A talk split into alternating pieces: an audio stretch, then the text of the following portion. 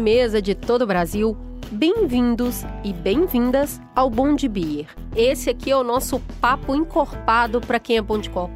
Eu sou a Cris Bartz e aqui eu faço o papel de degustadora oficial. Eu sou Carlos Merigo, seu garçom nesse boteco virtual. E eu e a Cris a gente tá junto aqui porque a gente sempre gostou de tomar uma cervejinha na sexta-feira, certo, Cris? Opa, aquela aglomeração gostosa, que saudade. Saudade da geladinha típica do happy hour, né? Só que agora a gente resolveu sair da mesmice e vamos explorar aqui o universo da cerveja em todos os seus aspectos. E a gente vai fazer isso com a ajuda do Bom de Beer. Mas sem aquelas amarras de cervejeiro chato, tá ligado? Aquela galerinha narizinho em pé, que cerveja boa é só aquela que custa quase o preço de um carro popular. A gente quer fazer isso de um jeito leve, descontraído, sem tantas regras ou amarras e com cervejas produzidas aqui no Brasil, que mesmo que usem receitas estrangeiras, são vendidas aqui a um preço bem justo. Esse podcastinho é para quem é curioso então, seja você um profissional do ramo, um cervejeiro caseiro, um grande degustador ou até mesmo aquele bebedor social, vem com a gente, porque esse podcast é para todo mundo que quer saber um pouquinho mais sobre a gelada nossa de cada dia, mas também ficar se divertindo no caminho, né, Meri? Lógico, isso é essencial. A gente vai falar aqui dos ingredientes, dos processos, dos tipos de cerveja, de degustação e, claro, de comida também, né? Afinal, hum. não tem dupla melhor para cerveja do que um bom petisco, certo? É isso aí. Encosta aí no balcão que o papo vai rolar solto.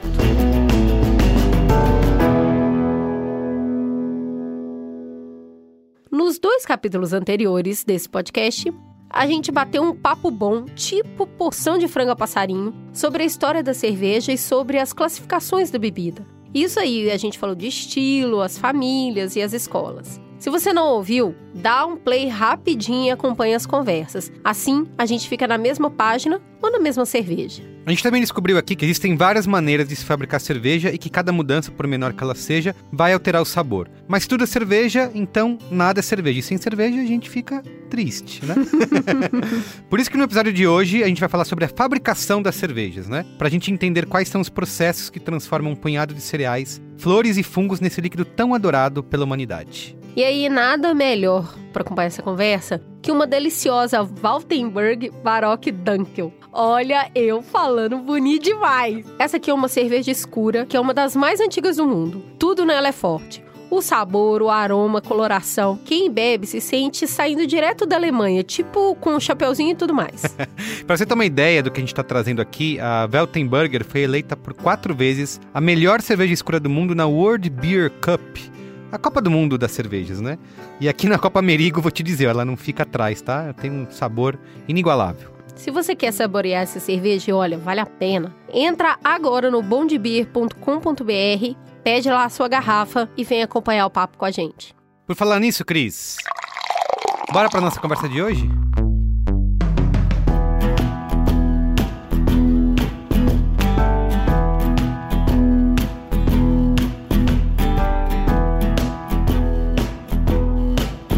Fazer cerveja tem sido um dos maiores interesses de quem se aventura a entrar no mundo das bebidas artesanais. E não é porque a fabricação da bebida seja fácil, não, não é isso. É um processo longo, ele é delicado, é cheio de detalhes. Cada mudança que você fizer, por mínima que seja, pode alterar drasticamente a cerveja e o seu aspecto principal, que é o sabor.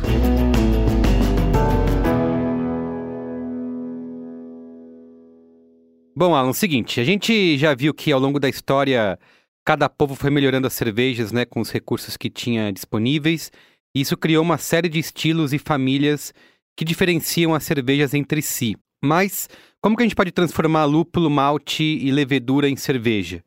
Por isso que a gente vai falar hoje aqui com Alan Sene, que é cervejeiro escolado e manja tudo de fabricação. Alan, se apresenta aí para os nossos ouvintes e vamos falar sobre como fazer a bendita cerveja. É só juntar todos os ingredientes e bater no liquidificador? É, boa tarde, Carlos. Essa é uma boa. Obrigado pela oportunidade de estar aqui com vocês hoje. Bom, uh, tem todo esse mistério, né? O pessoal gosta muito de enaltecer o mestre cervejeiro, a produção, mas fazer cerveja nada mais é do que cozinhar. É um processo que envolve um pouco de química, e em muitos dos casos aí tem sorte quando você se fala de, fala de cervejeiro caseiro, né? Porque o pessoal não, às vezes não tem o conhecimento técnico e mesmo assim consegue fazer uma boa cerveja, né? Uh, eu tenho dado aula no, nos últimos sete anos aqui em São Paulo, né? Tem uma escola aí que principal, pra, principalmente para cervejeiros caseiros, tá? E não é minha, minha ocupação principal. Trabalhei também focado na importação e distribuição de cervejas e insumos para cerveja. Então você já tá, tem experiência em todas as áreas aí. Tenho, já fiz festivais, já tudo que você pode imaginar, eu já, já passei em algum ponto aí na, nessa jornada cervejeira, Carlos. Bom, ó, fazendo aqui a pesquisa né, sobre fabricação e de cervejas para esse episódio, uma das primeiras informações que a gente encontrou é que existem três processos básicos, né? A mostura, a fervura e a fermentação. Queria começar do começo e te perguntar o que é e para que serve a mostura. Bom, Carlos, a mostura é o, o processo inicial onde você vai colocar o malte e a água, né?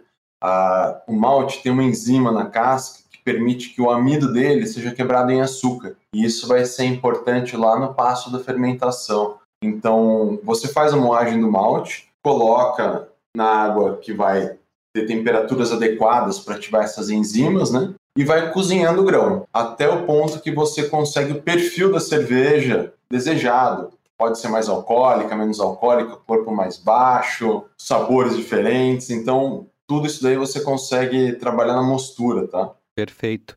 E aí, se na mostura a gente já consegue os açúcares, né? Que, como você falou, depois vão virar o álcool, que para muita gente aqui, né, cá para nós é o principal. para que, que serve a fervura? Ela é sempre igual para todas as cervejas? A fervura, Carlos, ela vai. Você falou bem, na, na mostura a gente tem a quebra do amido em açúcares, né, que vão ser utilizados na fermentação. Entre a mostura e a fervura, você tem um passo que é a filtração você separa a casca dos grãos né, do mosto. Feita a mostura, você obtém um mosto cervejeiro, que é, é, um, é um líquido açucarado. Né? Todo esse açúcar que saiu do grão vai estar tá dissolvido na água. Então, você separou, chegando na fervura, você vai preparar o mosto para receber o fermento e também para utilização do lúpulo. Porque o lúpulo não dá só o aroma, mas também dá o amargor. E para ele liberar os compostos de amargor, né, tem uma transformaçãozinha química que acontece, ele precisa de calor. Então, quando você fala assim, a fervura é igual para todas as cervejas, não, ela não é igual. Porque dependendo do tempo de, fervura, você está aquecendo um líquido que tem açúcar. E assim como você faz em casa, vai preparar um caramelo, alguma, alguma comida com base baseada que tem açúcar, né? Se você aquece muito, ele vai dar uma escurecida e muda um pouco o sabor, né? Você queima um pouquinho açúcar, dá o gosto de caramelo. E quem fez pudim já sabe, né? Ah, já, já tem uma base, viu? Já, já pode começar na, na, arte, viu, Carlos? é um pouco mais fácil do que desinformar o pudim fazer cerveja. Claro. Essa parte de desinformar é sempre um perigo, né? Bom, você falou da, da fermentação, né? Assim, para quem faltou aí nas aulinhas de química na escola, queria te pedir para explicar rapidamente como que é esse processo de fermentação que acontece nas cervejarias, nas padarias e também no nosso próprio corpo, né? Olha, eu vou começar com a parte da fermentação da cerveja porque eu acho mais legal, tá?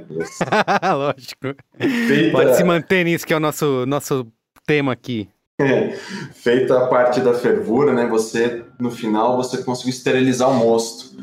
Antes de jogar a levedura no, nesse mosto, você precisa resfriar, porque senão você mata a levedura, né? A maioria das leveduras tem uma faixa de atuação máxima aí de 35 graus, tá? Então, as cervejarias ou até os cervejeiros caseiros conseguem resfriar o mosto aí para os seus 20, 20 e pouquinhos. Tem uma temperatura boa para inoculação do fermento. E quando você joga o fermento, ele tem duas fases, né? aeróbica e anaeróbica. E aí entra aquela parte da, da escola, né? Que todo mundo às vezes não lembra, né? A aeróbica é a parte que ele vai precisar do oxigênio para se reproduzir. Então ele vai aumentar a quantidade dele dentro do moço, né, aquela reprodução assexuada, né, que um vira dois, dois vira quatro, e assim vai, vai se multiplicando. E quando acaba o oxigênio, é aí que ele começa a trabalhar. Ele pega o açúcar que está naquele mosto e começa a converter em CO2, calor e álcool, porque a, a levedura ela tem um, um esforço para fazer esse metabolismo do, do açúcar, né? Então acaba gerando um pouquinho de calor, não é expressivo mas tem o CO2, que vai dar o gás na nossa cerveja, e o álcool, que eu acho que é o que a maioria dos do cervejeiros está procurando aí, né? Uhum. É, você falou desses diferentes tipos, né? No, inclusive no episódio passado aqui do Bom de Bira, a gente aprendeu que a fermentação pode ser alta, né? No caso das ales, baixa no caso das lagers, e espontâneas no caso das lambiques, né? Mas explica melhor pra gente o que, é, como que é a diferença dessa fermentação alta, baixa espontânea, né? Quais as diferenças marcantes entre cada uma delas? Olha, eu gosto de destacar entre elas o perfil sensorial, Carlos. Se você pega uma, uma ale, ela não, uma ale, ela é mais frutada, tá? Quando você vai para uma lager, ela é uma, ela tem características sensoriais puxa um pouco mais para o pão ou neutras até, tá? E uma lambic, que atualmente é um dos meus estilos preferidos, né? Ela traz uma acidez, lembra muitas das vezes um, um vinagre, ou a parte do champanhe, do espumante, né? E tem o gosto muito ácido da fermentação espontânea, né? até pelos tipos de bactérias que são inoculadas. Uh, temos um consumo maior mundialmente aí, muito, muito explícito de lagers, tá? Porque é, geralmente você utiliza ela em cervejas de alto consumo. As mainstreams mais consumidas são, são as lagers, né? E tem um perfil muito neutro. Então isso propicia o consumo em grande quantidade, sem afetar o sensorial. Né? Perfeito. É, e depois de fermentada, a cerveja já está pronta? Dá para beber direto do tanque de fermentação? Depois de fermentada, ela está pronta. O que algumas cervejarias fazem é a clarificação. Eles têm que sedimentar esse fermento, né? Eles fazem maturação por tempo e frio, né? Porque a levedura se, vai se decantar em algum momento. Ou eles podem utilizar outras técnicas industriais de centrifugação, filtração da cerveja, mas é uma delícia. Não sei se você já teve oportunidade de experimentar. Direto assim não, mas agora estou curioso. Olha, te aconselho fortemente a aproveitar essa oportunidade viu? Vou atrás disso. Você falou que da, essa filtragem, ela tem uma finalidade exclusivamente estética, né? Ou, ou ela impacta bastante o corpo e o sabor? Olha, tem uma função estética para algumas cervejas, tem função de validade da cerveja, tá? Quando você faz a filtração, você elimina a levedura, porque muitas das cervejas que estão no mercado, elas têm que ser pasteurizadas para dar segurança no produto, né? Segurança alimentar, né? Garantir que nenhum, nenhum organismo vá se reproduzir ali, porque no final das contas você ainda tem um residual de um pouquinho de açúcar, né? De, de pouquíssimo, o ideal é não ter, né? Mas às vezes você tem um pouquinho de oxigênio dissolvido ali. Então é um meio propício para. Pode ser propício para propagação de bactérias não desejáveis, né? Por isso que tem essa data de validade é bem diferente de um tipo para o outro, né? Eu não sabia disso, que tem algumas cervejas artesanais que tem uma data mais curta, né? Tem, exatamente. Quando você pasteuriza, você tem algumas alterações na cerveja, por exemplo, compostos aromáticos, como o do lúpulo, tá todo mundo, todo mundo muito acostumado com as IPAs, né? Esses compostos aromáticos eles são provenientes de óleos essenciais, então eles são voláteis. Quando você pasteuriza, você pode perder algum desses aromas, né? Porém, você tem um shelf life, lá, um tempo de prateleira maior. A diferença é aquela que você ainda vai experimentar do tanque. Quando você toma um, uma cerveja fresca com fermento, você tem um outro sensorial na boca, é, é uma outra experiência. E tem, agradam gregos e troianos, né? Você tem gosto é gosto, Carlos. Esse processo de pasteurização, né, que muita gente ainda não compreende, ele é, é procede aquela história de que é a principal diferença entre o chopp e a cerveja? A gente tem isso, cara, só que no Brasil, tá? Que é uma questão de legislação. Mesmo tendo essa questão de legislação, o pessoal vende chopp que é pasteurizado e cerveja que não é pasteurizada. Tá? Quando você pega, por exemplo, nos Estados Unidos, você tem draft. É a única diferença é o jeito que é colocado, mas é tudo classificado como cerveja. Entendeu? Ah, entendi. Não tem essa distinção. Entendi. O draft só quer dizer que está saindo da torneira, é isso? Exatamente. Lá você tem essa classificação mais simples, né? E eu, eu gostaria que fosse adotado aqui, mas por legislação temos uma diferença, tá? Entendi. É, para a gente fechar a conta, queria dar só uma complicadinha aqui, que alguns dos nossos ouvintes já devem ter ouvido falar do dry hopping. Queria te perguntar o que é, como faz e para que serve. Dry hopping, Carlos, é uma técnica que está sendo muito utilizada nos últimos anos, até pelo crescimento de um estilo em particular, que são as IPAs, tá? Ah, o dry hopping ele vai conferir um aroma mais acentuado de lúpulo na cerveja. E ele é feito depois da fervura, já na fermentação. Então, quando você não tem o aquecimento do lúpulo, que é o que acontece na fervura, você não converte o, o alfa-ácido, que é o que dá amargor no lúpulo, para isoalfa-ácido, né? Ele é, é um componente aí que fica instável na fermentação e não tem essa alteração. Porém, você preserva os óleos essenciais do lúpulo. Isso daí acaba conferindo aquele aroma sensacional que você pega nas IPAs hoje em dia. Aí. Perfeito, Alan. Obrigado, viu, pelo todo o papo aqui sobre fabricação. Deu pra gente entender bastante sobre como o nosso líquido favorito vem ao mundo. Queria te agradecer, muito obrigado e até o próximo copo. Eu que agradeço, Carlos. Um abraço. Um abraço.